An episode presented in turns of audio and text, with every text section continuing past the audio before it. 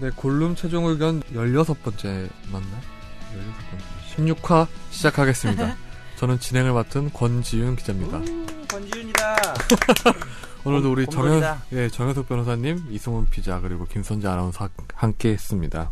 함께 했습니다. 할 거예요. 함께하고 함께 할 거예요. 네. 조심해. 근황도 좀 물어보고 그래. 변호사님 어떻게 지내셨는데요? 어, 저는요. 어떻게 지낼지를 얘기해야 되는 건가요? 앞으로 어떻게 지내셨는데요? 아, 날이 요즘에 이상해요. 날이 너무 추워졌어요. 음. 어, 어우 그래가지고 식상해. 어, 그한 2, 3일 전에는 비가 아주 많이 왔었죠. 이거 날이 어떻게 되나 모르겠 추워지니까 몰라. 눈이 내려야죠. 나도 몰라. 예. 그래서 옷이 다 젖었지 뭐예요. 이거 얘기해도 돼요? 방송 녹화하는 게 언제다? 얘기해도 이거 돼요? 뭐 어때요? 그러니까 사실 이게 2주 분을 우리가 녹화를 하고 있어서 이 방송이 일주일 뒤에 나갈 거라 음, 그냥 장난으로 근황을 얘기해봤습니다. 다음 주에 나가기 전에 한번 눈 한번 내리지 않을까요? 음. 그러니까 내릴 것 같아요. 음. 우리 미래를 예측해서 근황을 좀 얘기해봅시다. 재밌을 것 같아요. 어때요? 저는 일이 만취 있었나? 만취해서 길거리를 쏘다니다. 과거와 현재 평균을 낸 그런 그 건가요? 크리스마스가 언제죠? 객사하고 다 다음 주 아니에요? 크리스마스. 크리스마스가 이제 일주일 남은 게 되는 거죠. 아, 이게 네. 오늘 다음 주 방송으로 기준으로 치면. 그 다음 주가 크리스마스예요. 아, 네네. 어, 크리스마스구나. 크리스마스에 데이트 폭력을 아 그러네. 크리스마스에 또 일어날 수도 있을 것 같아요. 음, 크리스마스 이브 날에 가장 많지 않을까요? 그러니까 연인들이 제일 많이 만난다면서요. 많이 가장 많이 헤어지는 네. 날이기도 음. 하고. 아 그래요? 그래요? 예, 그 통계상 제일 많이 헤어지는 날이 크리스마스 왜 그렇지? 이브라고 일- 요 일자전 가득이에요 그날. 나 솔직히 같이. 어, 그래요? 얘기 좀 뭔가를- 해줘봐요. 나 빡쳤던 적이 왜요? 있구나. 어. 어, 경험이 작년 있는 크리스마스는 어땠나요? 아니 최소한 2회 이상 빡쳤어 지금. 뭐 그러니까 아니 아니. 그러니까 표정이 확 돌변했습니다, 여러분. 김선재 아나운서가 표정이 아니 작년 크리스마스는 혼자였고 그 재작년 크리스마스 때 남자친구 있었는데. 어, 네. 그런 거 말씀해도 돼요, 근데? 뭐 어때요? 대학생 때인데. 어, 네, 재작년 땐 대학생. 원래 때인데. 인기인이잖아요. 그러면 이런 인기인이 아니어서 그래요. 아, 아직은 아, 기사 작년에는 나오는 그러니까 거 아니에요? 아, 작년에 입사한 이후였고 일을 했고 그 네. 입사 전엔- 전이니까. 예, 전에는 아무튼 학생이었는데 코엑스를 가자는 거예요. 거기서부터 그 사람만은 약간 멘붕인 거죠. 왜냐면은 저는 막 이렇게 사람 많고 약간 분위기가 이러면은 진짜로 좋은 것도 아니고. 음. 막 너무 힘들어요. 기가- 아, 콜스처럼 그 사람들 다니는데 말고 비싼데. 음. 된장녀니까. 아니에요. 김선재 말을 못하게 아나운서 하는 진짜 아니에요. 멋진 싸고, 말이요. 싸고 사람 없는데 음. 그냥 좋죠. 아무튼 소박한 그래가지고 사람인데. 근데 그러니까 뭔가 취향이 잘 맞는 친구는 아니었어요. 예를 들면 어떤 뭐 공연을 본다거나 뭐 하는 친구였어요? 그냥 학생이었어요. 음, 동갑. 잘생겼어요? 얼굴은 잘생겼는데 그것도 거기서부터 문제의 시작인 게 음. 제가 뭐지 좋아하는 취향이 잘생김도 아니었고 어, 좋아하는 이제 취향의 와서 잘생김은 근데 왜 뭐고? 사귀었어? 아, 나 그거 궁금해요. 좋아, 좋아하는 취향의 잘생김은 왜 뭐고, 그 사귀었지? 친구의 잘생김은 어떤, 배우로 비교하자면 어떤 뭐 스타일이었나요? 특정되는 거 아닌가, 이러면? 어, 뭐, 지는 알겠죠, 어차피 어 들으면. 그러니까 저는 약간 크리스마스에 까무잡잡하고 왜 쌍꺼풀 없고 음. 소위 말해서 모델 얼굴이라고 하는 그런 류의 남성적인 음. 선을 좋아해요 얼굴이 음, 차승원 씨 같은? 각 각도 있고 음. 근데 그분은 약간 왜 얼굴 하얗고 내 꽃미남 스타일이잖아요. 음, 그러니까 그러니까 저는 그런 스타일 안 좋아하거든요. 아, 웹툰에 보면 저를 그렇게 조석이 싫어하시는구나. 그런 거- 그런 거. 김선재 아나운서 저를 싫어하는 이유를 드디어 알았네요. 음. 오늘 아무튼- 하얀 꽃미남 스타일 싫어한다네요. 아무튼 그러니까 뭐 제, 저는 제가 뭐 이게 넘어가는 싫어하는 거야. 음. 공연 이런 거 별로 안 좋아하는데 그러니까 별로 안 좋아하는 가수 공연 보기는 되게 힘들어가지고 누구? 안주환 가수 누구예요? 아, 이거 아, 취향 미안한데? 자유가 있으니까. 그렇죠, 취존입니다. 이게 저는 발라드 콘서트를 별로 안 아. 그러면 락을 좋아하시는 성시, 거예요? 성시경 가자 그랬구나. 아니 그건 또 갔었는데 그거는 괜찮았어요. 근데 누구였어요, 그 가수는? 누구일까요? 두구두구두구. 김선재가 아, 어나 근데 싫어한다고 그러니까. 아니, 아니 그러니까 어, 싫어하는 게 미안한데? 아니라 취향이 안 맞는 네, 사람. 얘기해 맞춰볼까요? 보세요. 김장훈? 아니 아니 아니. 맞추기 하자. 김장훈이 발라드는 아니죠. 잠깐만. 락 근데 옛날 발라드? 가수예요? 아니요 요즘 가수예요. 자기가 혼자 단독으로. 케이윌. 콘서트 했는데. 아, 음, 어렵게 이러고. 구했겠네, 표도. 김선재 아나운서는 를 아. 극혐하는 걸로. 안돼 네, 안돼. 네. 극혐 음. 김선재. 아니 저는 막 차라리 막 뛰, 방방 뛰고 이런 걸 저 음. 좋아해요. 그럼 예를 들면 뭐 락 페스티벌. 전 락 페스티벌이 훨씬 낫고 사실 음. 앉아서 보는 거 좀. 사람 많은 거 싫다더니 그럼 뭐야? 그러니까 혼자서 그러니까- 락 페스티벌 보는 거죠. 아, 그, 그럼. 저는 이런 거죠. 하나에 모여서 하는 거고 이건 이제 지나치면서 이렇게 음. 아니, 아무- 군중들은 싫은 거고. 아무튼 간에 음, 그래서 크리스마스가. 이분날, 그 이분날, 코엑스를, 네. 그러니까 그런 게 너무 싫었던 기억이 있고, 올해는 누구 콘서트 가요? 올해는 안 가고 일할 것 같은데요? 이분날. 그래. 이분날이랑 다음날도 야근이고, 음, 당일날도 야근이고, 조근도 있고. 원래 이분 날 근무하는 게 제일 좋더라고요. 크리스마스 때도 돈 많이 일하는 게 벌어요. 제일 좋더라고요. 음. 왜요? 그냥 뭐 나가서 뭐 나가서 할 것도 없는데 안 나가면 돼. 일 안 하고 안 나가면 되지. 올- 올해 그분 개인 콘서트 안 하나? 그거 한번 가고 싶은데 누구야? 가수 이름 모르겠네. 뭐야. 못 간다고 전해라. 그분 많이 이해란 뜨거워요. 씨, 이해란 이해란 씨. 씨. 그분 너무 떴어요. 제가 2주 전에 방송에서 했을 때 그렇게 비난을 받았는데 무도에 나오면서 지금 엄청 떴잖아요. 진짜 다 해요 음. 사람들이. 계속 그때 용기 있게 했어야 되는데. 음. 역시 앞서가는 네티즌. 앞서가는 좋은데 그냥 네티즌이야. 변호사가 아니고. 저희 일단 뭐 광고 듣고 본격적인 얘기하시죠. 얘기 되게 잘 끊는데. 노량진 수산시장은 싱싱한 생선회를 즐길 수 있지만 간혹 호객행위나 속을 수도 있다는 불편함이 있었습니다. 그런데 말입니다. 우리는 호객행위 없이 믿고 생선회를 즐기는 방법이 있다는 것을 알게 됐습니다. 바로 미친 물고기 앱인데요. 모바일 앱스토어에서 미친 물고기를 다운받고 앱을 실행시키자 놀라운 일이 벌어졌습니다. 모든 회, 제철 생선, 킹크랩의 랍스터까지 메뉴를 살펴보고 주문한 뒤 깔끔하게 노량진 수산시장을 방문하는 편리한 서비스였습니다. 더욱 놀라운 것은 집으로 배달도 된다는 것이죠. 이제는 회 매니아 여러분이 미친 물고기 앱을 깔아야 할 때입니다.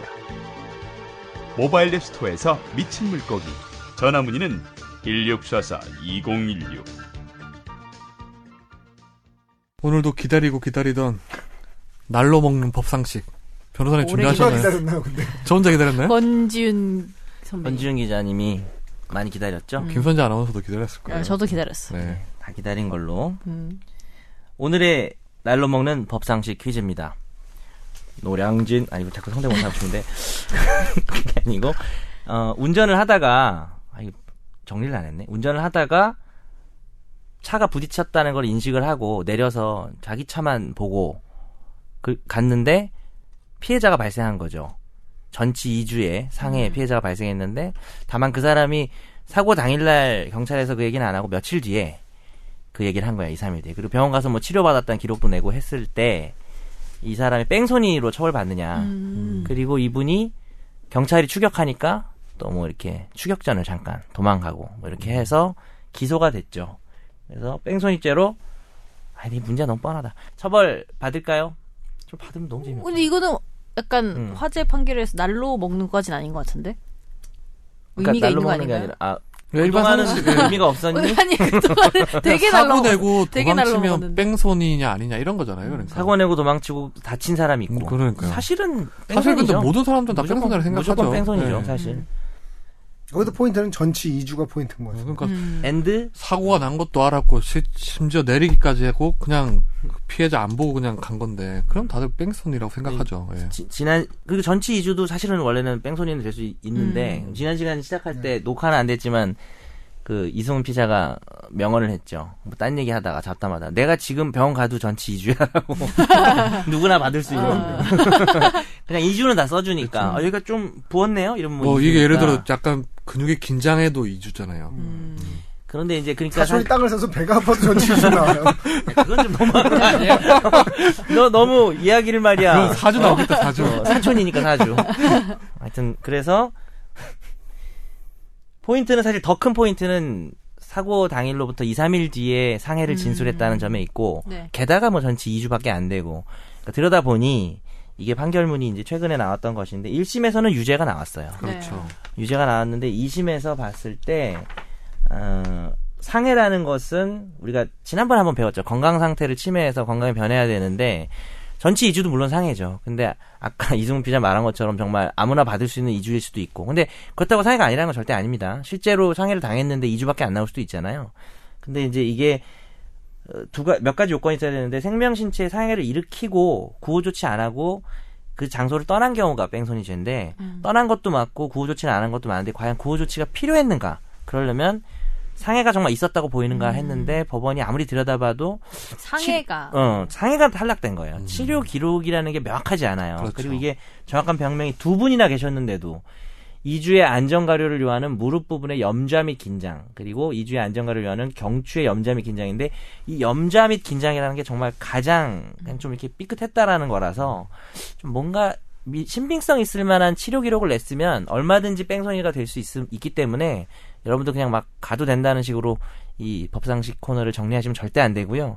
게다가 이분은 차량 손괴가 있었기 때문에 사고 미조 취재는 성립을 했습니다. 그렇죠. 근데 아주 무서운 특가법에 있는 도주 차량. 뺑소니 네. 도주 차량 운전죄라고 하죠. 음. 근데 우리가 흔히 말하는 뺑소니죄라고 사람 다치게 하고 도망가는 거는 사실 그 어, 형량이 아주 높죠. 근데 그거는 성립을 안, 했, 안 했다라는 점. 이 경우는 특이한 경우였죠. 예. 네, 근데 저 좀 보니까 저분도 좀 약간 문제가 있어 보이시더라고 근데 그렇죠. 실제 내렸는데 자기가 사고를 내서 시차만 내렸는데 그래서 뒤에 있는 차로 차도 세운 거예요. 네.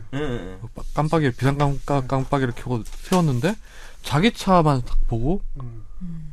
바로 뒤에 차가 있는데 안 가고 그냥 안 보고 그냥 운전해서 간 거예요. 그냥. 음. 그래서 뒤에 차량이 막 쫓아간 거예요. 음. 경찰 신고하면서. 약간 근데 피해자 입장에서 억울할 수도 있겠어요. 근데. 당연히 그럴 수 네. 있죠. 근데 이제 그런 관점에서 판결을 하는 전, 저는 무죄 나온 게 뭐 기록은 안 봤지만 맞다고 봐요. 음, 그러니까 그렇죠. 예. 그런 관점에서 나쁜 놈이다라는 거하고 구별해야 될 음. 것 같아요. 저 비양심 비양심적인 놈이랑 이건 중죄이기 때문에 그렇죠. 도의적인 문제이긴 한데 사회가 없다면 무죄가 나와야겠죠. 오늘도 좋은 상식을 배웠습니다. 예. 영혼이 없다. 권지훈 기자님이 가져오신 판결문으로 예. 좀 전에 가져오신 걸로 예. 오늘 그 본격적으로 얘기해 볼 게 이제 데이트 폭력. 얼마 전에 이제 SBS 보도국의 김종원 기자였죠. 뭐 이전원 폭행 사건으로 이제 크게 화제가 됐었는데 그 보니까 생각보다 데이트 폭력이라는 게 심각하더라고요. 뭐 제가 올해 뭐 통계를 한번 보니까 이게 남인순이라고 새정치연합 의원이 경찰청한테 받은 자료를 보니까 뭐 2010년부터 2015년 8월까지 통계로 데이트 폭력을 통계를 낸 거예요. 그러니까 데이트 폭력이라 하면 이제 기본적으로 뭐 때리는 것뿐만 아니라 이제 막 강간, 그다음에 추행 이런 것도 다 포함해서 상해, 폭행 이런 거 다 포함해서 거의 매년 7,355건이 일어나고 있대요. 매일로 치면 살인이 매일 0.3건, 상해가 매일 7.8건, 강간 및 추행이 성추행이 매일 1.2건씩 이렇게 일어나고 있대요 지금. 살인? 예. 그만큼 생각보다 데이트 폭력이란 게 만연해 있는 듯 보이긴 한데 변호사님 데이트 폭력이 뭔가요? 아 데이트 어. 폭력이요. 난 당해본 적 있냐고 물을 걸줄 알았어. 데이트도 알고 우리가 폭력도 알죠 사실. 근데 이제 데이트 폭력의 정의를 뭐 내려보자면은 이제 뭐 한국 여성의 전화 성폭력 상담소에서 정의를 한 건데 호감을 갖고 만나거나 사귀는 관계 또는 과거에 만났던 적이 있는 관계에서 발생하는 신체적, 정서적, 언어적, 성적, 경제적으로 발생하는 폭력입니다. 그래서 직간접적인 폭력을 통해서 주로 어떤 경향이냐면 상대 행동을 통제하거나 음. 감시하려는 약간 특수성이 있죠. 왜냐하면 우리가 구- 서로 이제 연인이라는 건 구속 관계이기도 하잖아요. 어떤 의미에서. 근데 그거를 폭력적 성향으로 드러내면서 지나치게 간섭, 뭐 부재중 전화를 뭐 200번을 찍는다든지 이런 것도 사실은 음. 넓은 위처증 의미에서 뭐 이런 것도 뭐 그런 그런 의처증도 거네. 들어가는 거죠. 근데 나도 지금 읽으면서 보니까 경제적으로 발생하는 폭력은 뭐예요? 돈을 꿔서 돈 안 갚나? 빌려서 그런 건가? 음. 안 주고 이런 거. 갈취. 음. 갈, 아, 그러, 아, 갈치네요. 갈치. 근데 여기 보니까 데이트 이런 거 맞네. 폭력에 정의해 보니까 언어적 폭력도 넣었더라고요. 어유 들어가야죠. 그러면 음. 좀 비일비재할 것 같기도 하고 사실은 보면. 아, 많이 하셨나봐요. 네, 아, 저는 아니고. 그러면서. 저는 아니고. 되게 안 이렇게- 하실 것 같아요. 예. 저 착한 욕하는 거 얼굴로. 되게 싫어요. 예. 욕 듣는 건 좋아하세요? 그거는 뭐 비밀입니다. 예. 어, 신비로워. 아, 신비주의를 고소할 거예요 이제.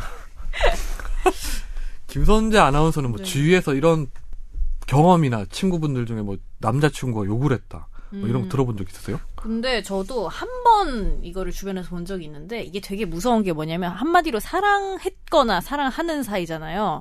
그러니까 솔직히 말해서 당하는 사람도 그때 당시에는 이게 그 이 정도라고 생각을 못 하는 거예요. 나중에 와서 세- 그렇지. 예, 그게 문제인 거예요. 그러니까 그래서 그러니까 그렇게 생각해도 말을 못 하죠. 왜냐하면 연인 관계니까. 음, 사랑하는 사이가 네. 아, 이런 건 다 넘어가줘야 된다 아, 이런 거죠. 정 같은 것도 있지 네. 않을까요? 정. 그리고 그러니까 오죽 얘가 나를 좋아하면 이 정도까지 하겠어라는 그런 생각을 하는 사람도 있다니까요. 정말. 왜냐면 음. 좋아서 이러는 거야라는 게 음. 약간 말이 되는 것 같다는 정말 생각이 들 한 수도 있거든요. 그게 한 끗 차이거든요, 사실 네. 그 넘어가는 게 아, 실제로 좋아서 음. 그럴 수도 있을 거예요. 그러니까 그게 음. 옳으냐 어, 그러냐의 오르냐는 문제가 떠나서. 떠나서 어, 그렇지. 잘못된 좋아서, 어, 그런 걸로 표출이 되는 건데 아무튼간에 그래서 더 심각하죠. 본인 그러니까 그러니까 당하는 사람 입장에서 되게 말을 못 하는 거예요.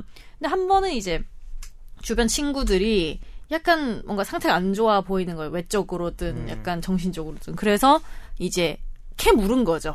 그래서 알고 봤더니 데이트 폭력을 당하고 있었. 아 김선재 그 아나운서가 뭐를- 뭐를- 아, 니 아니, 그러면 아니, 어느- 그러니까 저의 친구들이 친구들이 음. 어쨌든 김선재 아나운서 친구분은 뭐 언어적으로 이렇게 폭력을 당했던 아니요 거예요? 신체적으로 다. 아, 그러니까, 진짜요? 그러니까 우리 저 친구들이 이제 좀 캐치를 했겠죠 그때. 조금 어, 얘기를 해주실 수도 있나요? 맞았어요? 뭐, 뭐 이렇게 많이 아, 자주 그러니까 막- 어디를 만든다든지 뭐 그런 것도 있나요? 그러니까 기본적으로 그때 잘 기억 안 나는데 그냥 주먹으로 때리고 아. 이러니까 멍이 들고 이런 거였던 거. 몸에 얼굴도- 아니 면 얼굴에 몸에 몸에. 몸에 근데 이제 여자 여자인 친구들이니까 다 이렇게 좀 음. 캐치가 됐었던 것 같아요 그때는. 그걸 어떻게 하셨는데요?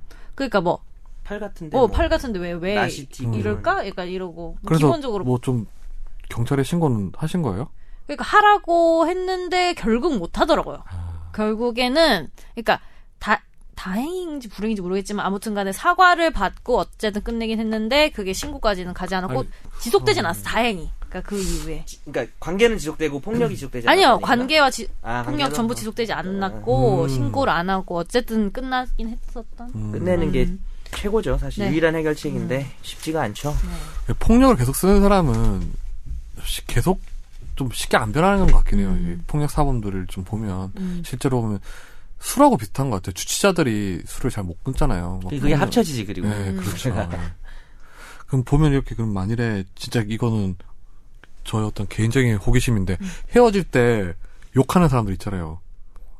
쌍욕 어, 뭐 그렇죠. 음. 시원하게 욕하는 분들 있잖아요. 그것도 데이트 폭력인가요? 만났던 적이 있던 사람한테 하는 것도 데이트 폭력으로 포함시키고 음. 있기 그건 때문에. 데이트가 아니니까 데이트 폭력은 아니죠. 그냥 폭력이지. 구 연인 사이의 네. 폭력. 또 이제 음. 들어가니까 헤어질 때 하는 것도 일단 집어넣는 사실 이건 법적인 개념이 아니고 음. 여성의 전화에서 정하기 여성의 전화 마음이에요 자기들이 정하면 되는 여성 전화 건데 몇 번이에요? 어, 아 이따 얘기하려고 했는데 여성의 전화는요 뒤에 끝날 때 얘기 어? 우리 김선재 아나운서가 맨 음, 얘기해 주시고 있다가 남성의 전화 몇 번인가요? 남성의 전화는 저한테 전화하세요. 남자들끼리. 어쨌든 여성의 전화 마음이라는 게 무슨 소리냐면 그분들이 이 문제의 심각성을 인식해서 그걸 해결하기 위한 어떤 그 대상의 범위를 결정하는 거죠. 어떤 의미에서는. 이거 되게 신기하다. 넓게 잡은 성폭력 상담소에 전화가 오는 전화 중에 약 30%가 데이트 폭력과 관련된 거래요.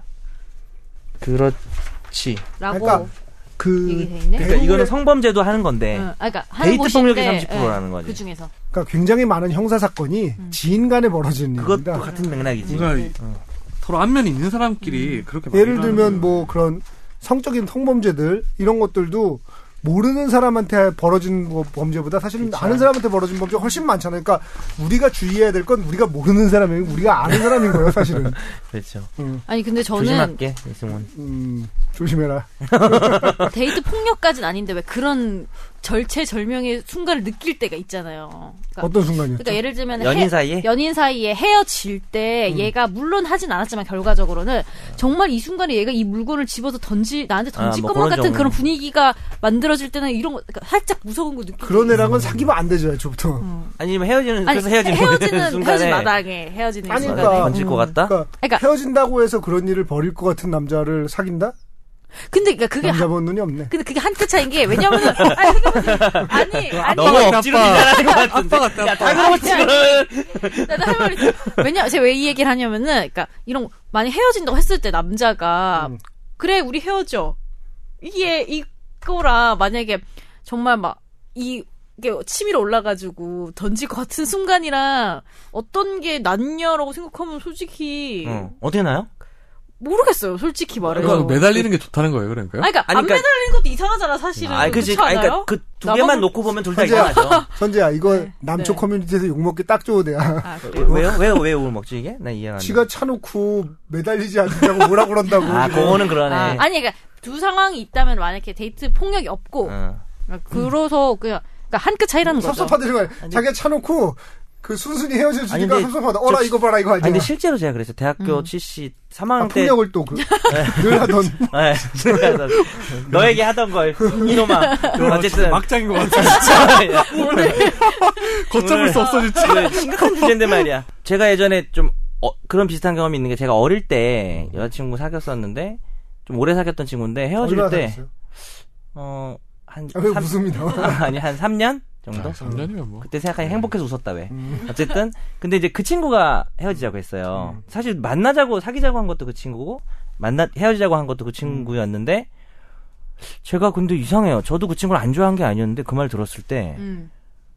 그게 별로 그거에 대해서 왜라거나 붙잡진 않았어요. 그냥 음. 그런데 그걸 나중에 이제 그 친구의 친한 친구이자 제가 아는 친구를 통해서 얘기를 들었는데 그때 뭐 오빠 왜 붙잡지도 않았다 그러던데요? 음. 라고 하면서 뭐라 했다고. 근데 그렇게 해서 끝났어요. 사실 우리 음. 완전히 끝났고 그 다음에 제가 한 달 정도 뒤에 찌질하게 전화를 좀 해서 이제 다시 만나자고 직접적으로 말한 건 아니지만 뭔가 그런 걸 음. 술 했는데 먹고 술 먹고. 다시 사랑한다 전혀. 말할까. 어, 전혀 다시 이루어지지도 지중진다. 않았는데 어쨌든 그 당일의 그 나의 반응을 문제 삼더라고 아까 김선재 아나운서 얘기한 것처럼 그런 심리가 조금 있나 봐요 그러니까 욕 먹을 수도 있지만 좀 이해도 되는 게 지금 와서 생각해 보면 헤어지려고 진짜 결심하고 헤어지자고 얘기는 했는데 넌 매달려야 돼 이건 아, 이건 아니지만 음. 걔는 전혀 모르고 얘기를 들은 건데 마치 준비된 사람처럼 오케이 콜 오케이 오케이 뭐 오키 나와 이러면은 좀 오키나와 어, 왜 뭐, 나? 미얀마 이런 좀 이상하잖아요. 그렇게, 그렇게 하면은 섭섭할 순 있다. 그러니까 그걸 문제 삼으면 그 여자 이상하지만 어. 섭섭할 어 수 이거 있다. 좋은데 오키나와에서 미얀마로 이어지는 거. 좋았어.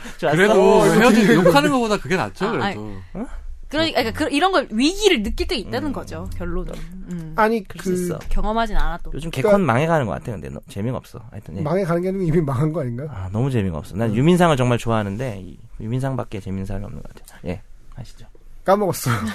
아니 근데 이게 의전원 사건이 되게 공분을 샀던 이유가 그런 거잖아요 이제 그 의전 비- 의전 아 네. 4년 그 여자친구 4시간 음. 분이 이제 4시간 동안 폭행, 강금 아이고. 폭행을 당했는데, 그래서 이제 뭐 되게 처벌을 강하게 해달라는 의사까지 밝혔는데, 법원에서 벌금형을 선고하고, 음. 그 벌금형 사유로 삼았던 게 이제, 각 그 피고인도 의전원 학생이니까, 예를 들어서 뭐 집행유예나 징역형을 선고하게 되면, 제적을 당할 수 있다. 뭐 이런 것 때문에 이제 이 사람의 어떤 뭐 피고인의 의사가. 어, 가능성을 보고 이 죄에 비해서 너무 보- 징역형을 선고하는 건 가혹한 거 아니냐. 그래서 이렇게 예, 많은 사람들이 이제 비판을 벌금형을 했고 그 뒤에 학교에서도 이제 그 피해 여학생이 뒤늦게. 뭐 좀 학교를 같이 마주보기 힘들다고 했는데 학교에서는 뭐 연인 사이의 문제니까 니네들 알아서 해결하라고 그 남 그 가해 남학생하고 뭐 분리해서 하는 것도 아니고 계속 한 반에 수업을 듣게 했다가 보도가 나온 다음에서 이제 좀 제적을 했던 거죠. 그게 녹취록이 까진 다음에가 되게 큰데 역시 녹취록이야. 녹취록을 들어보면 기가 막히죠. 음. 그러니까 녹취록을 안 들은 사람하고 들은 사람은 다를 수밖에 네. 그런 것 없는데 같아. 어, 나도 녹취록을 그랬어. 들어보면 어, 빠기쳐. 예를 들면 말도 안 그게 되지. 자기 여동생이나 자기 딸이라고 생각을 하면 패 죽여도 시원치 어, 않지. 음. 음. 좀 그러니까 그 녹취록을 저도 들어봤는데 뭐, 뭐 일단 이거는 제 제가 한번 그 벌금형을 선고한 게 적정한지에 대해서 뭐 우리 일반 시민들이 보기에나 뭐 기자들 보기에도 어, 너무 양형 약한 거 아니냐 네. 뭐 이렇게 생각했는데 제가 그래서 판사들한테 일곱 명한테 전화를 해봤어요 일곱 명 네. 일곱 명 전화했더니 똑같은 사안이 왜 일곱 노인다면 명이나 했어요? 한네 명만 해도 그냥 될것 같아요. 그냥 뭐 누르다 보니까 이렇게 됐어요. 나한테 왜 안 했어? 변호사 무시하는 거야? 아니 아니 어, 무시하는 거지. 권 변호사 도망가 아니야? 아니 사법고시 성적이 그렇게 낮아가지고 변호사하면서 사법소리 성적 제가 엄청 라고 높았잖아요. 주장하는 라고 주장을 하는데 음, 제가 지금 학원 정식 광고예요. 합격자 상위 9% 이게 사기가 음. 오, 사기가 돼요. 진짜? 안 되면 음, 아니 변호사 성적 되게 높은 거 알고 그- 곧 있는데 재수 곧 없었나? 구치소로 가시는 건가요? 아니 농담이 하여튼 아, 어쨌든 그 판사분들이 그 다수의 제가 판사분들이 맞춰볼까요? 진짜 얘기 안 해봤는데 네. 아 다수의 판사 아 틀릴 것 같은데 아니야 말씀하세요. 일곱 명 전원다. 일곱 명 전원 중에 이 판결에 대해서 네. 비판하는 사람이 적지 않아요? 전부 다 벌금형 선고하겠대요. 예. 자기들. 그러니까 전부 벌금형이에요, 제가 봐도. 네. 그러니까 제가 이 얘기하면 저도 욕먹을지 모르겠는데 저는 이게 벌금형이 나올 상황이 전 지금 진짜 안 두고 얘기했잖아요. 네. 음. 벌금형이 벌금형이 나올 상황인 것 같긴 해요. 열받지만. 네. 내 옆에 있으면 패죽이고. 네. 저도 그렇습니다. 그 감정과는 별개로 벌금형이 맞죠. 이게 징역형을 살 일인가? 그러니까 뭐, 아니에요. 아 진짜로? 근데 약간 표정이 아 진짜로? 어, 아니 왜 그러냐면 상해 생각해보면 정도가 이게 연인 간에 벌어진 일이기 때문에 우리가 굉장히 화가 나서 이렇게 얘기를 하는 네. 거지만 이게 모르는 사람 간에 벌어진 폭력이다. 그럼 이걸 징역형을 살아야 된다고 생각하는 사람은 아무도 없을 거예요. 근데 저는 이제 내용을 들어가 봅시다. 그런- 네. 음. 그럼 어떤 범죄 상황을 얘기해 보세요. 시간이나 상해 정도나 상해 내용 그러니까 이 그 음. 의전원 사건을 한번 얘기해 보시죠. 왜냐면 그 그거는 얘기를 해야 이제- 될 것 네, 같아요. 네, 네.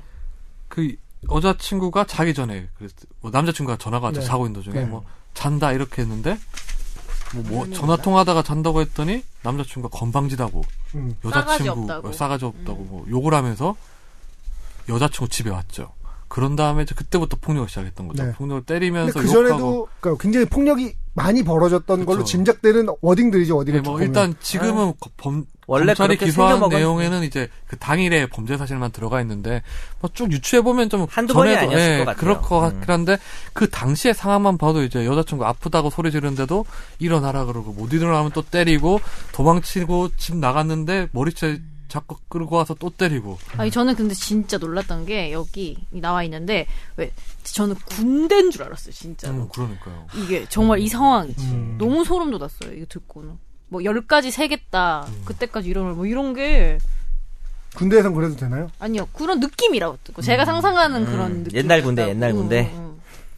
그래서는 이 벌금을 선고한 걸 한번 전에 어, 지시 씨 아, 2주 전이었죠? 변호사님이 회복적 정의에 대해서 말씀하셨잖아요. 음. 근데 이게 결국 형벌이란 게 뭐 응보의 어떤 차원도 있잖아요. 그렇죠. 예. 그런 점 그다음에 또 형벌을 내리는 이유가 일벌 100개 차원도 있는데 예.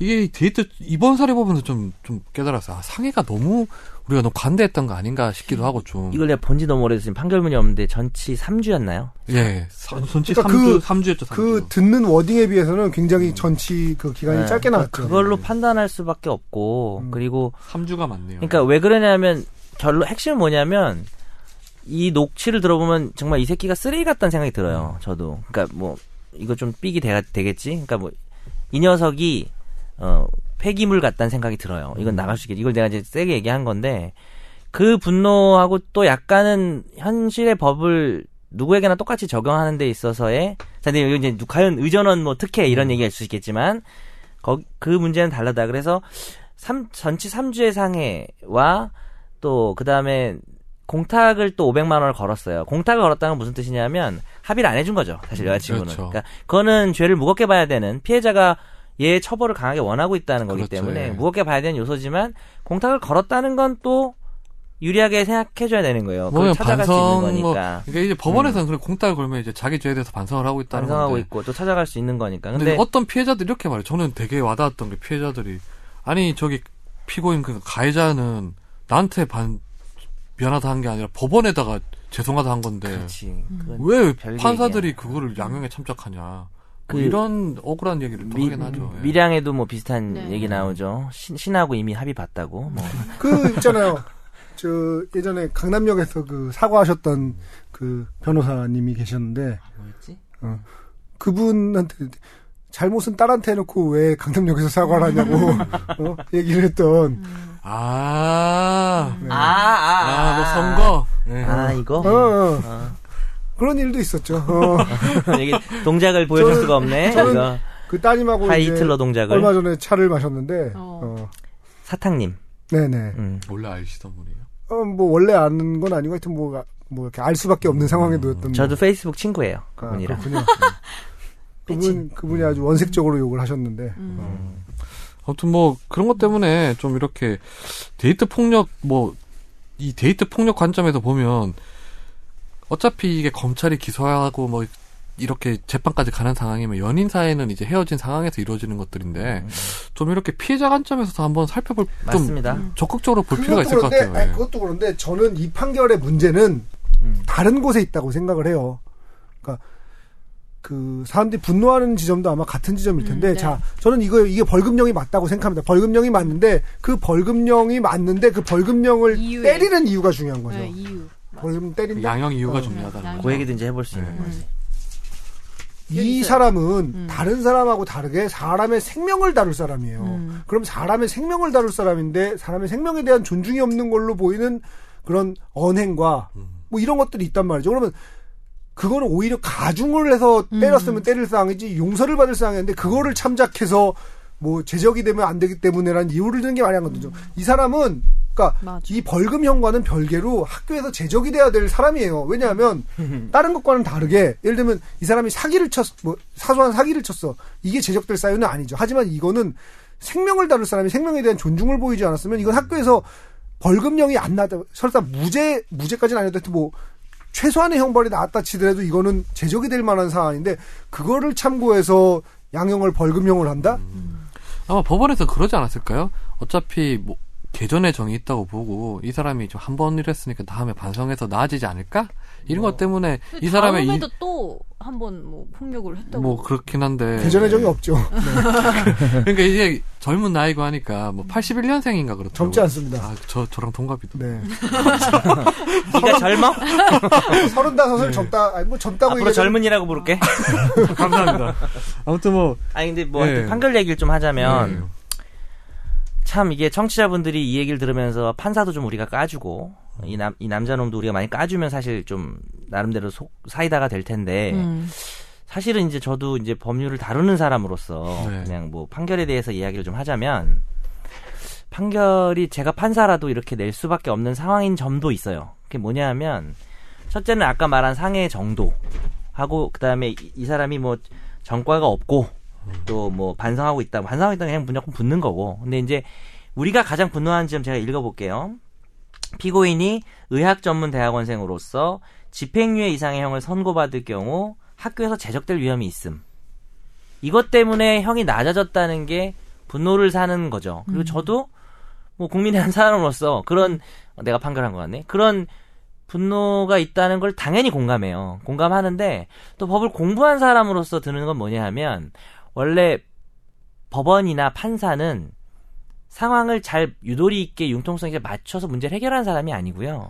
자기한테 주어진 기준을 가지고 결론을 보수적으로 말해주는 적용해서 그렇죠. 끝내는 사람이지 네. 거기서 적극적으로 특히 이분이 여자 판사예요. 음. 근데 나는 뭐 상상을 해보는데 이분 입장에서는 진짜 다른 보통의 뭐 남자 판사보다 더 큰 분노를 이 사람한테 느꼈을 수도 있다고 저는 봐요. 근데 요즘 댓글들 보면은 뭐 이제 판사도 여자인데 판사도 4시간 동안 맞아야 된다느니 뭐 이런 이야, 이야기들이 있는데 그렇게 분노를 느껴도 원칙대로 판결을 할 수밖에 없는 부분도 있고 이제 이 의존한 부분에서 말씀 좀 드리자면 이승훈 피자 한 말도 당연히 충분히 공감이 가요. 근데 이승훈 피자의 어떤 공감 가는 말을 근거해서 판결을 할 수는 없다고 생각해요. 판사는 원래 지가 하던 원칙대로 할 수밖에 없는 건데 판사가 공무원들이나 이런 사람들에서 물론 이제 그 제도 자체에 대해서 앞으로 양형 기준에 대해서 누가 문제 삼아서 바뀔 수는 있지만 얘가 요만큼의 죄를 지으면 요만큼의 처벌을 나가는 게 원칙인데 그 처벌 때문에 마침 이 아이의 신분 때문에 얘가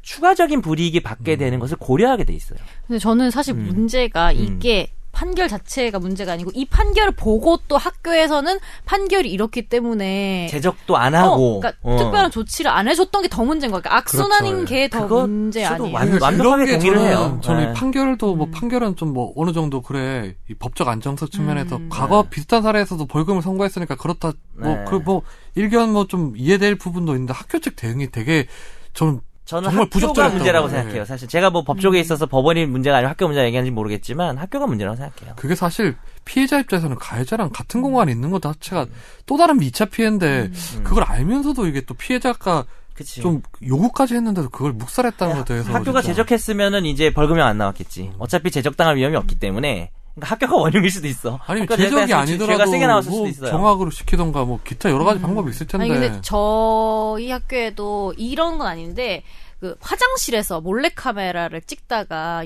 그 되게 장기적이고 많은 여학생들이 그걸 찍은 거예요.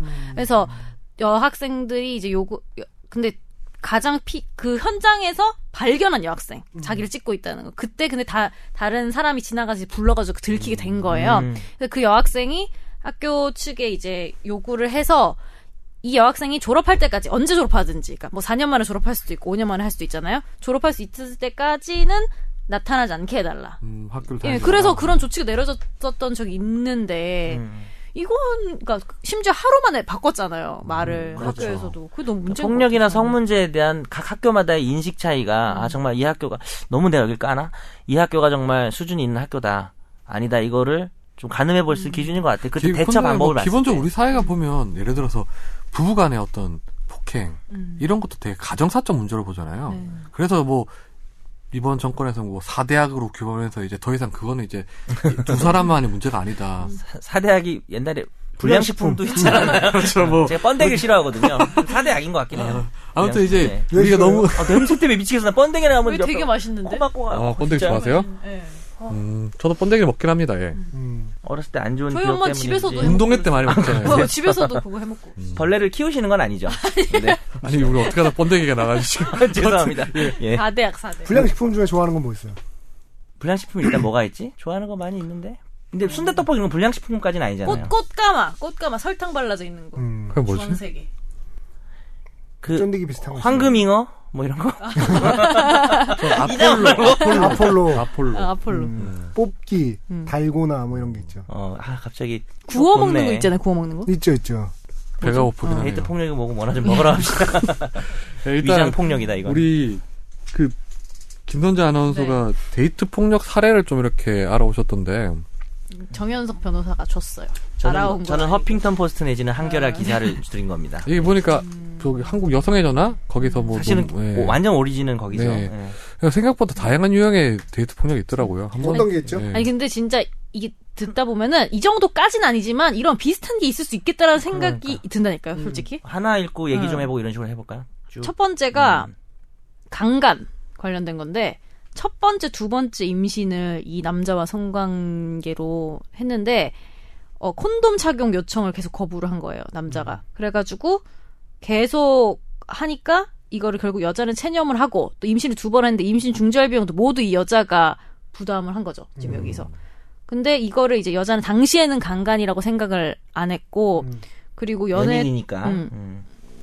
그리고 뭐 연애 당시에 되게 이건 뭐 말하는 좀 그렇죠.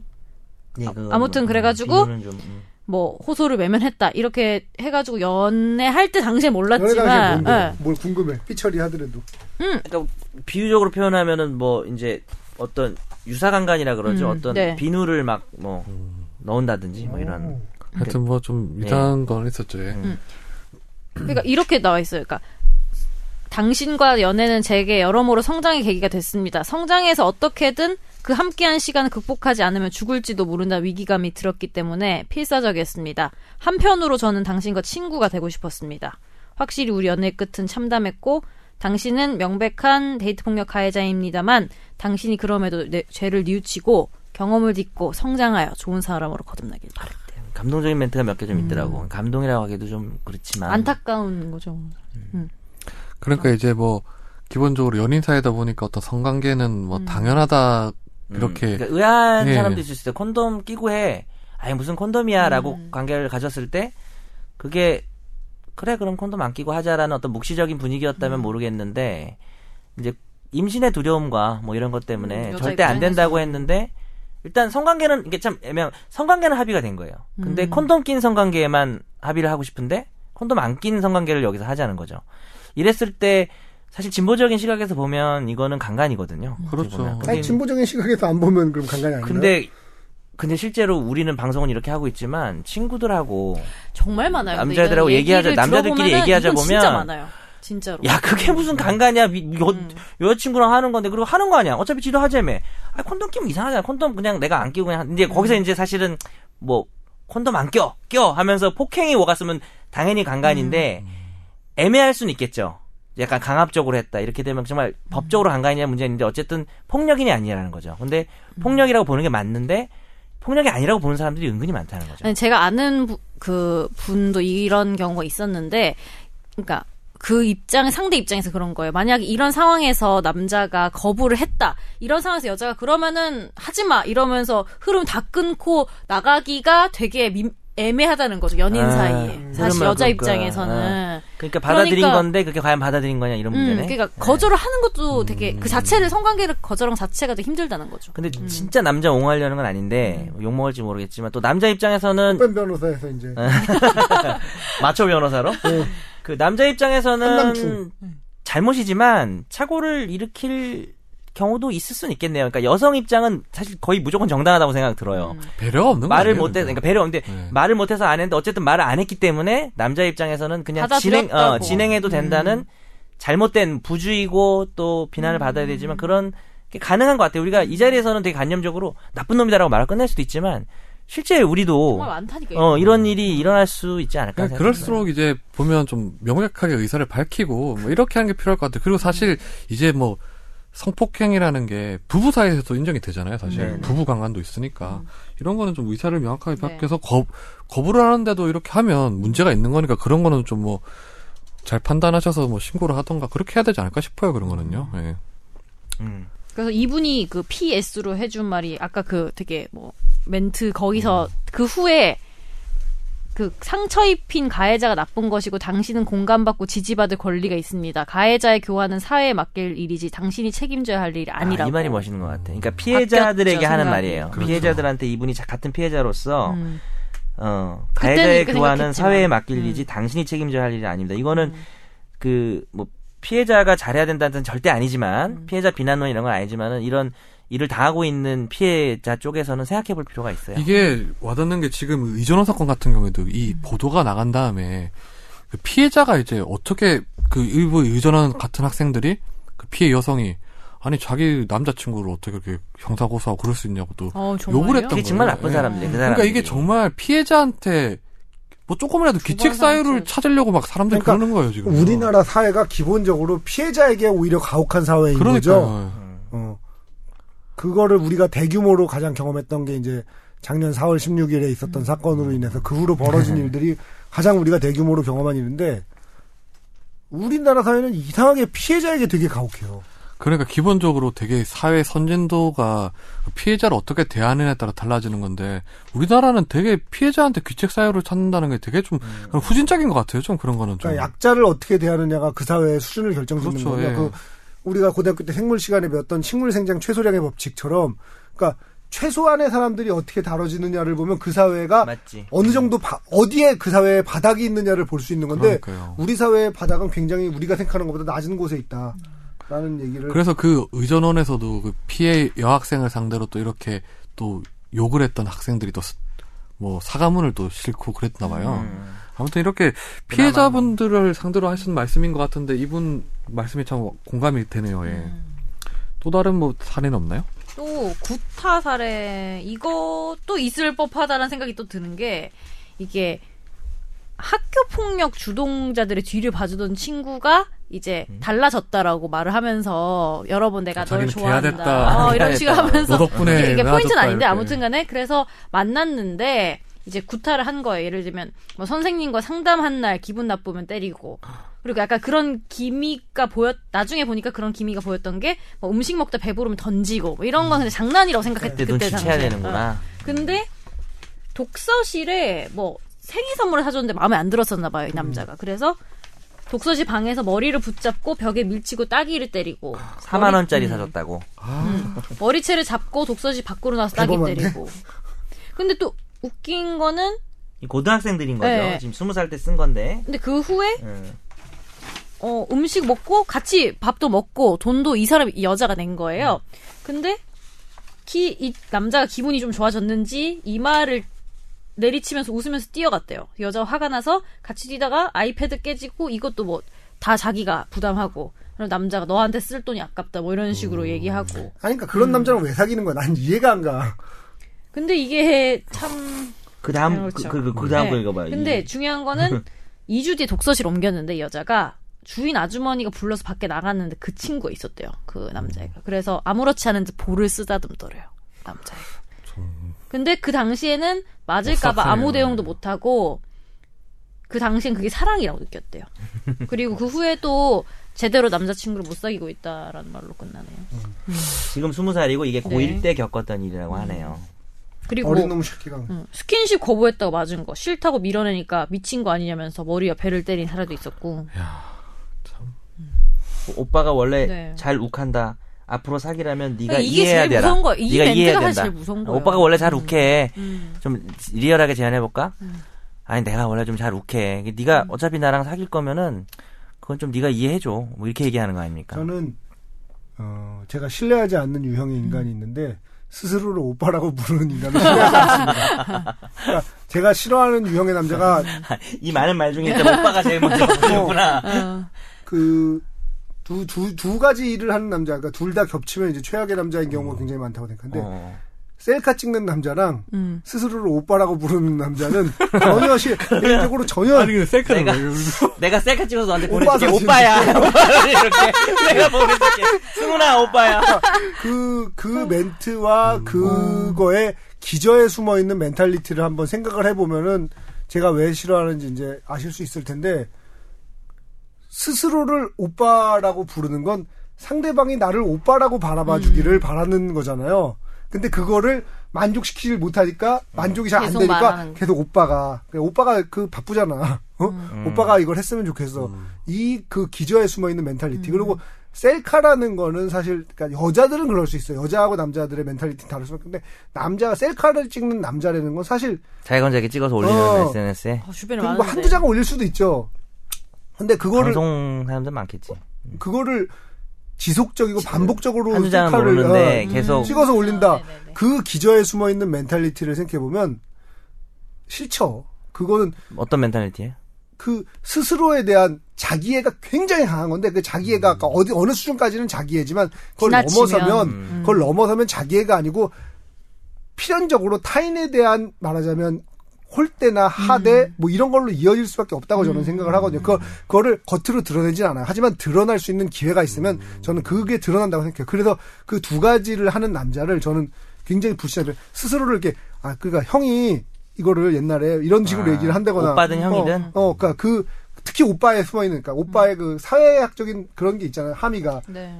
예를 들면 그 뭐 슬램덩크에서도 강, 강백호가 이렇게 누구에게 오빠라고 불리기를 바랬던 음, 오빠라는 말에 그 숨어 있는 여러 가지 사회적 함의들 때문에 특히나 막 46살 먹은 사람이 20살 먹은 애한테 야 오빠라고 불러 이런 거 있잖아요. 왜? 저는 일단 동의하지 않고요. 음. 너무 이제 극단적으로 단정적으로 공부하다는 생각이 드는 게 제가 한 10년 전에 둘 다 했어요.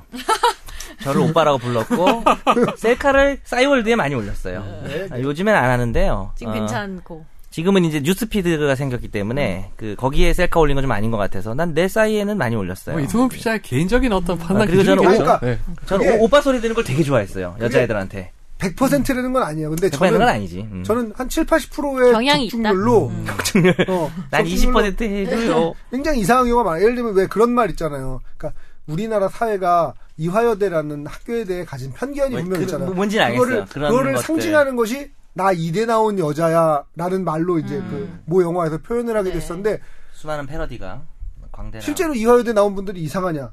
그러면 그렇지는 않아요. 근데 아니야. 음. 그 말에 숨어 있는 함이라는 게 있잖아요. 그런 멘탈리티, 그러니까 이대 나온 여자로 상징되는 거에 숨어 있는 그 멘탈리티들을 우리가 싫어하는 거잖아요. 음. 마찬가지로 저도 그 스스로를 오빠라고 부르고 셀카를 찍고 이런 사람이 사람들의 싫다는 그 게 아니고. 이렇게 하죠. 숨어 있는 그 멘탈리티가 저는 네, 네. 뭐 여기 아. 나온 가이자도 저번부터 자기 오빠라 불렀나?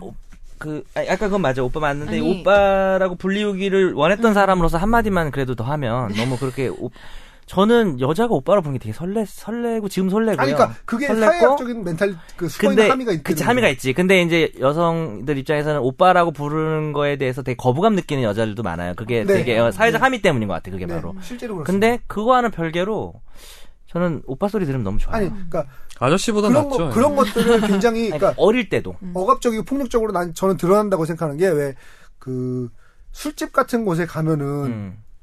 말하자면 딸뻘 되는 그 여자분들이 막 할아버지 같은 분들한테 오빠라고 부르잖아요. 어, 저는 안 가봐서 이제 와서 그러지 마세요. 정연섭 변호사 영화를 많이 어떻게 봤고요. 오늘 아 영화를 봤나요? 네네네. 내부자들 내부자들 뭐 이런데 보면은 아. 골프도 치시고 근데 오빠 뭐 이렇게 말하죠. 오빠, 우리는. 오빠라고 부르잖아요. 그거에 숨어 있는 함의가 틀림없이 있잖아요. 무슨 사회적인 말인지 함의가. 음. 알겠어요. 근데 나 이 얘기를 길게 할 건 아니지만 근데 그렇게 한다고 해서 예, 내- 내가 나, 내가 오빠라고 불리우는 게 좋아하는 거랑 구별 지을 수도 있지 않냐 이거죠 저는. 음. 그러니까 내가 오빠라고 불리우길 바란다고 해서 술집 여자를 생각해서 그런 건 아니, 닐수 아니죠. 있잖아요. 그러니까, 그러니까, 술집 여자가 그렇게 부른다고 해서 오빠라고 불리길 바란 게 아니고 술집에서 일하는 그게 분들이 대표적이다. 손님들을 대표적인 어, 어떤 손님들을 함이다. 오빠라고 부를 때는 그 오빠라는 말에 여러 가지 함의가 혹시 숨어 있는 아, 거죠. 아가씨도 좀 비슷해. 네. 아가씨도 그렇죠. 이제 어느- 어느 식당에서 순간 아가씨라는 아가씨라고 게 하는 좀 게 약간 아가씨가 좋은 말인데 하대하는 표현이 돼버렸죠. 저는 아가씨란 말 안 예. 쓰거든요. 네. 그게 이상해져서. 음.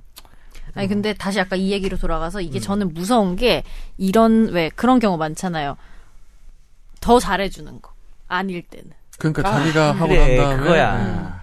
그것 때문에 사, 사실 이게 당연히 평소에도 완전 이렇게 하고 포- 폭력 가할 때도 이렇게 하면은 여자도 약간 정신 차리고 그럴 수 있는데 음. 또 안 그럴 때는 그게- 엄청나게 포장을 하고 엄청 잘해주고 뭐 이런 사람도 있단 말이에요. 예. 그게 속는 거 아니에요? 그러니까? 스톡홀름 신드롬하고도 관련이 있는 것 음. 진짜요. 같아요. 왜냐하면 나는 그걸 난 스톡홀름 신드롬이라는 화두를 상당히 살면서 많이 느껴요. 정말 음. 많은 곳에서 느껴요. 그래서 상 직장에서도 상사랑 부하 직원도 마찬가지예요.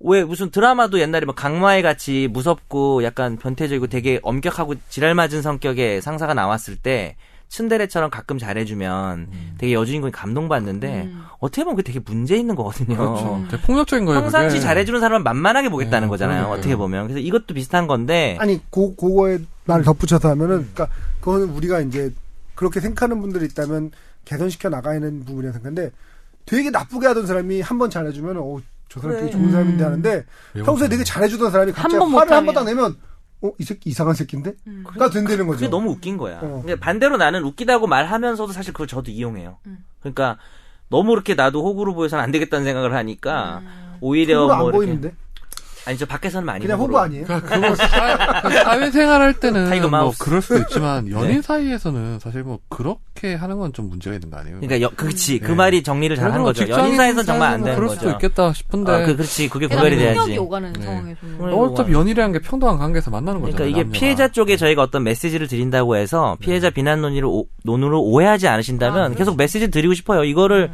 벗어나야 되는 거죠. 그걸 그렇게 느끼면 안 돼요. 네, 그거를. 그렇죠. 음. 원래 뭐 연애라는 게 남녀가 만나서 나이가 많고 적든 상관없이 동등한 인격체가 만나서 하는 거니까 존중을 해주지 않는 사람은 음. 뭐 좀 피하는 게 좋지 않나 싶습니다.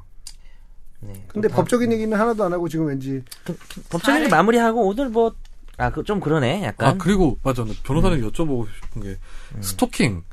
이 대부분 스토킹 같은 거 음. 당하면 별로 없어요.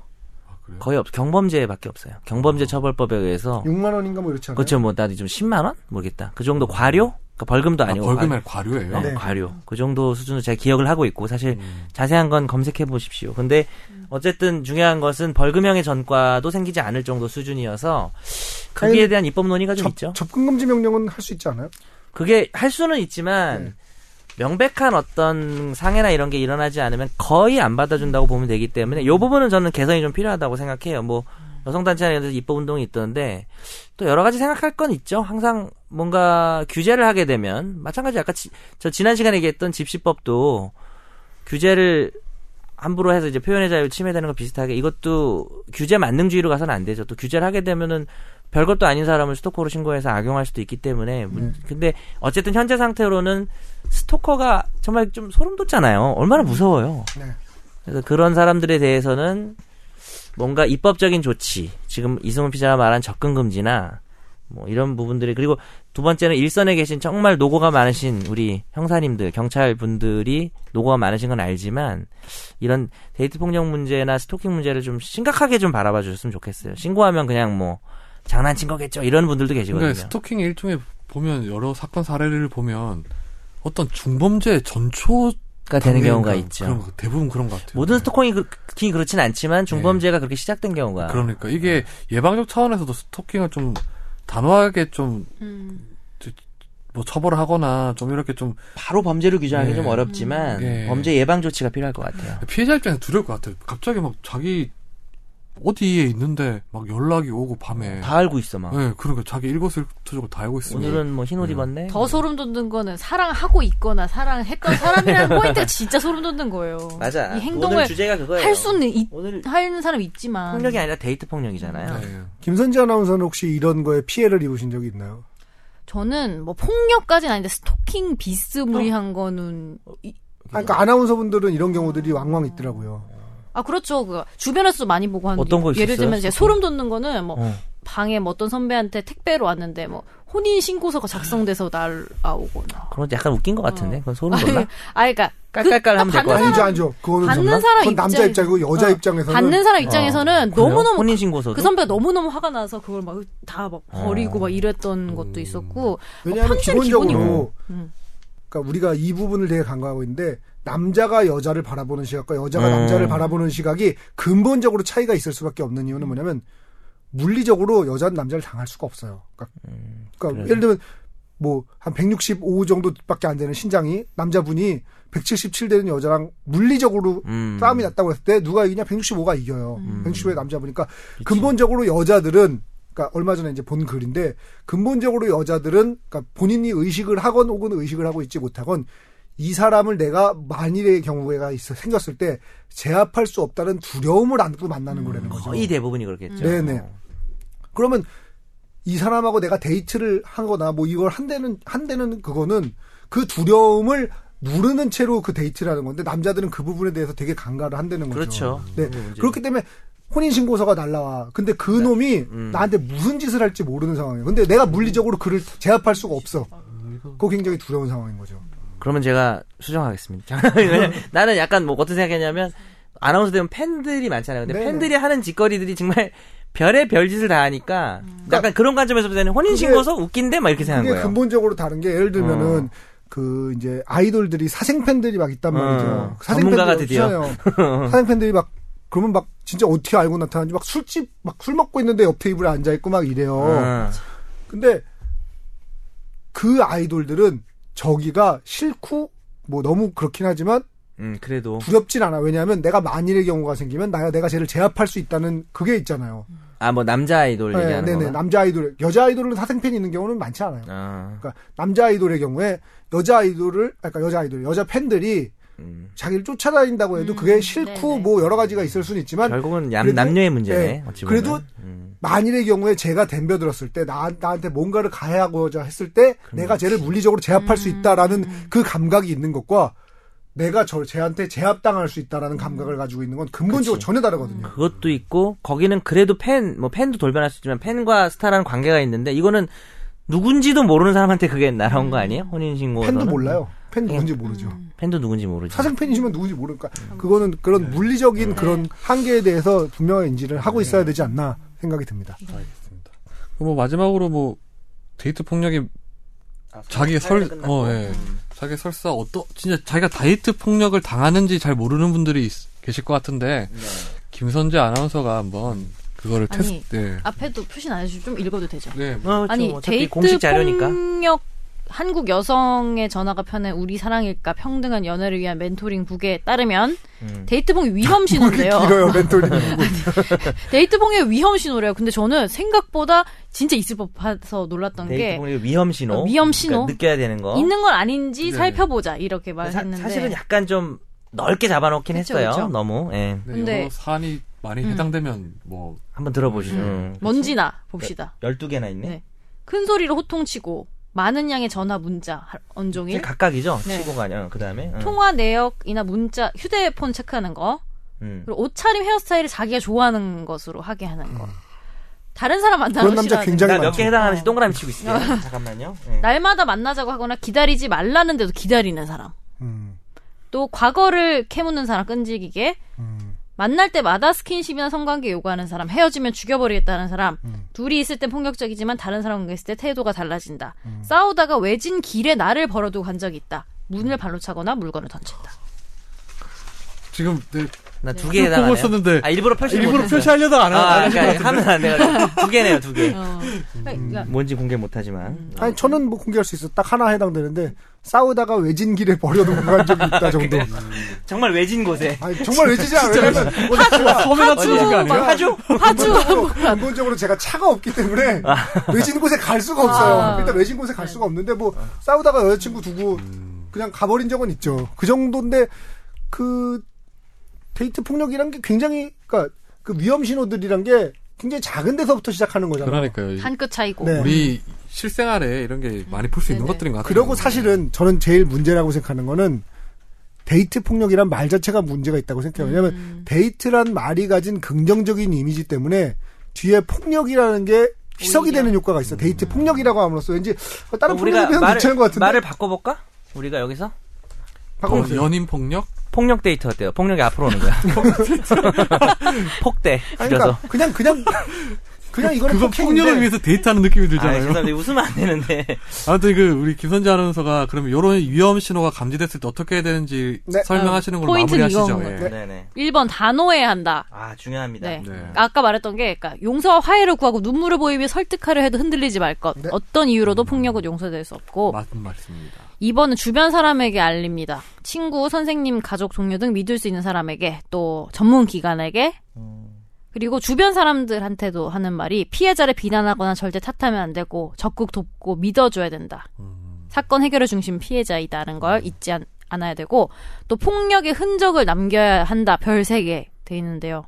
증거 자료로. 음. 네. 언어적, 정서적, 경제적, 성적, 신체적 폭력을 행사한 날짜와 시간을 자세히 기록해두고, 뭐, 메시지나 대화, 녹음, 이런 것도 해두고, 신체적 성적인 폭력이 발생했다면 112에 반드시 신고하고 하지 못한 경우는 흔적을 사진으로 찍어두고 병원에 음, 신고 사실 기록에 다녀와야죠. 남으니까. 음. 그 주의사항. 분실 위험에 대비해 증거물은 안전한 곳에, 속옷 등의 증거물은 코팅되지 않은 종이 봉투에 별도 보관하고, 의학적인 증거는 48, 48시간 안에 수집이 가능하므로 몸을 씻지 말고 바로 병원으로 가야 하고, 또 성병, 감염, 임신 등은 피하기 위한 조치는 반드시 필요하고, 어, 현재 법적 대응을 고려하지 않고 있더라도 지금이 아니면 확보하기 어려운 증거가 맞아, 이게 중요한 있으니까 말이야. 네. 증거 자체가 대응할 수 있는 힘이 된다는 걸 잊지 말자고 써주셨네요. 혹시나 뭐 주변 사람이나 뭐 아니면 뭐 말 못할지만 본인이 이런 걸 겪고 계시는 분들이 있다면 우리 김선재 아나운서가 했던 말 기억하셔서 네. 한국 여성의 전화나 뭐 전화번호 이제 경찰에 드디어 네. 얘기를 해야 되겠네. 아까 얘기 안 하고 마지막에 네, 그런 거 아까 그 사례 끝에 있어요. 네네. 네. 읽어주세요. 우리 김선재 아나운서 읽어드리겠습니다. 한국 여성의 전화 성폭력 상담소 02-2263-6465 2263-6465고요.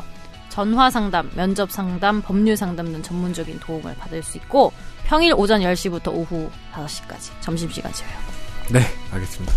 오늘도 최종 의견 들어주신 분 감사드리고 다음 주에 뵙겠습니다. 고맙습니다. 네, 안녕히 계세요. 감사합니다.